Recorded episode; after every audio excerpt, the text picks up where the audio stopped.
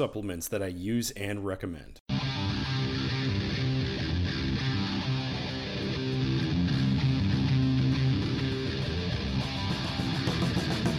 Hello and welcome to episode 16 of Successful Bodyworker Podcast. I am your host, Zach Mayfield, creator of Successful Bodyworker, where helping and healing therapists always comes first. This is your number one show that talks solely about the self care and longevity of the massage therapist and bodyworker.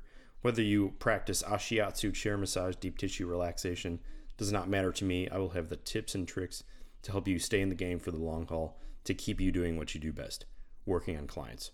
I want to thank you for tuning in again. I want to ask you how you've been enjoying these last few episodes on all things nutrition for the bodyworker. Has it helped you in any way? If it has, please leave me a review and let me know how it has helped you on your journey of becoming the strongest version of yourself. I've really been wanting to get into the food and nutritional aspect of practitioners as it is a building block to our lives that sadly I feel like a lot of people don't really pay attention to especially with the ease of our fast food and with everyone on the go, it gets harder and harder to get good, nutritious meals that not only serves you, but can make you feel better. Sometimes you don't have a healthier meal at your disposal, so supplements can come in handy at times like that. Now, I am in no way, shape, or form saying that supplements trump food. As far as nutrients and macronutrients go, real whole food is ruler. You can't get a better bang for your buck as far as vitamins, minerals, carbs, fats, and proteins go than eating real food. But there are some cases where supplements can help. I commonly see a lot of people with deficiencies of all kinds, so supplementing with whatever you are deficient in can get more of that nutrient and will, in a lot of cases, be the difference between feeling like utter crap and feeling like you could climb Mount Everest. as far as what I personally like to use, as far as supplements go, I tend to stay away from actual vitamins and minerals because I try and consume things that have high concentrations of these elements. It may seem odd to some, but I eat things like liver and other things as well as plant based nutrients for my vitamins and mineral needs. Grass fed liver of any kind, like beef or chicken, and especially ethically sourced, will have probably about a month's worth of iron, zinc, and magnesium in just one serving. All of that aside, I do prefer to supplement with magnesium malate and with supplements like Magnesium Calm. I find that in the form of malate literally works within minutes if you have any sort of muscular cramping, fatigue, or muscle pain. I will use this two to three times a week as needed after workouts and such. And I use Magnesium Calm to kind of help me uh, decompress from the day and help me sleep a little bit better if I can't quite sleep that week. I also mentioned that I consume a lot of protein, so protein powders do really come in handy as far as ease of access. There are times where I am on my way to an appointment and I I don't really have time or the ease of access to even eat something handheld or with a spoon or fork. So, having a shake ready is something that will give me a boost of protein without being loaded with calories, preservatives, and bad sodium. I've always preferred protein powders that are easily digestible, like isolates or hydrolysates. These don't leave you with any type of bloated feeling. If you are a vegetarian or vegan, you can go with sources like pea and rice protein or hemp. All of these are um, pretty comparable in the amount of protein per gram. So, moving on, I use amino acids as well. This is somewhat preferential for a lot of people.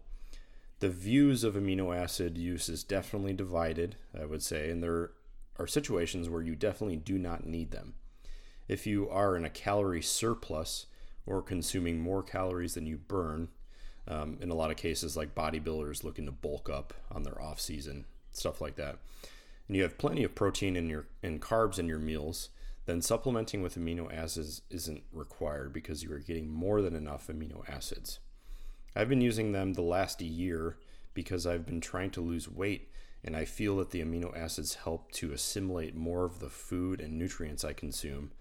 And it has also helped to retain a lot of muscle tissue that can potentially be lost when you're eating less calories than your maintenance needs. I would say that it has definitely helped my energy levels too.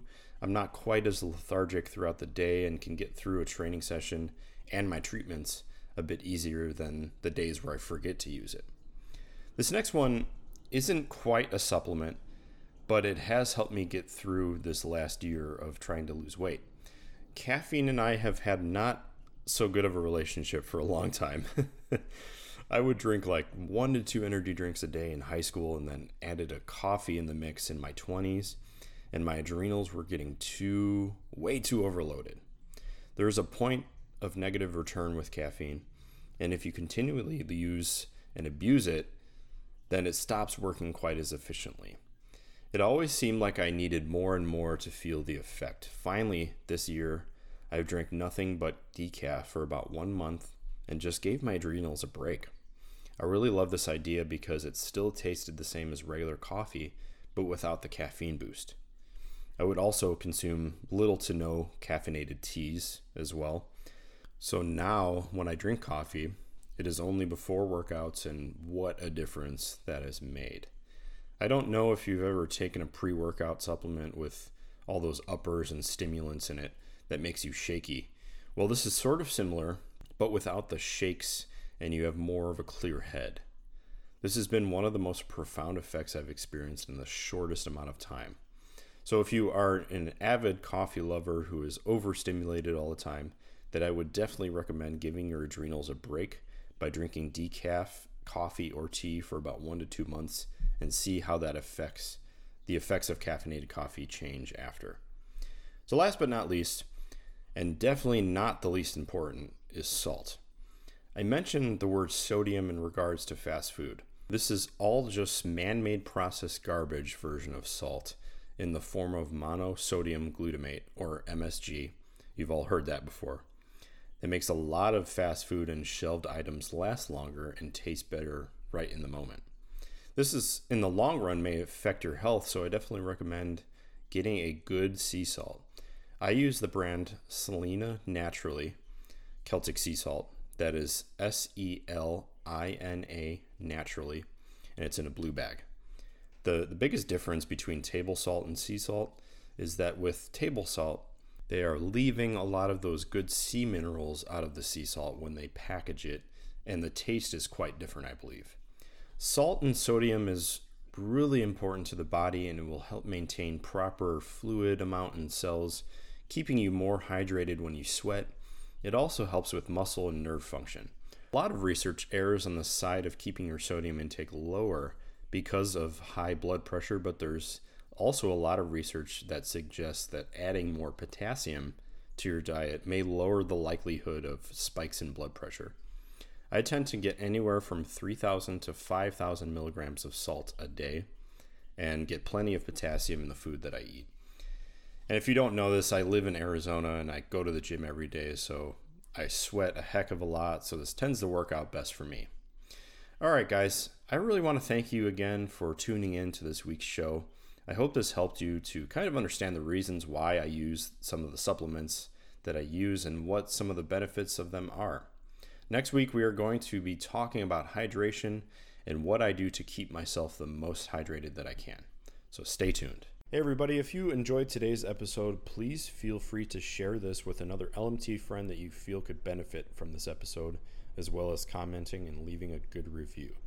I also have a Facebook group Successful Body Worker Tribe, and we all talk about things like self care, business building, and everything fun in between.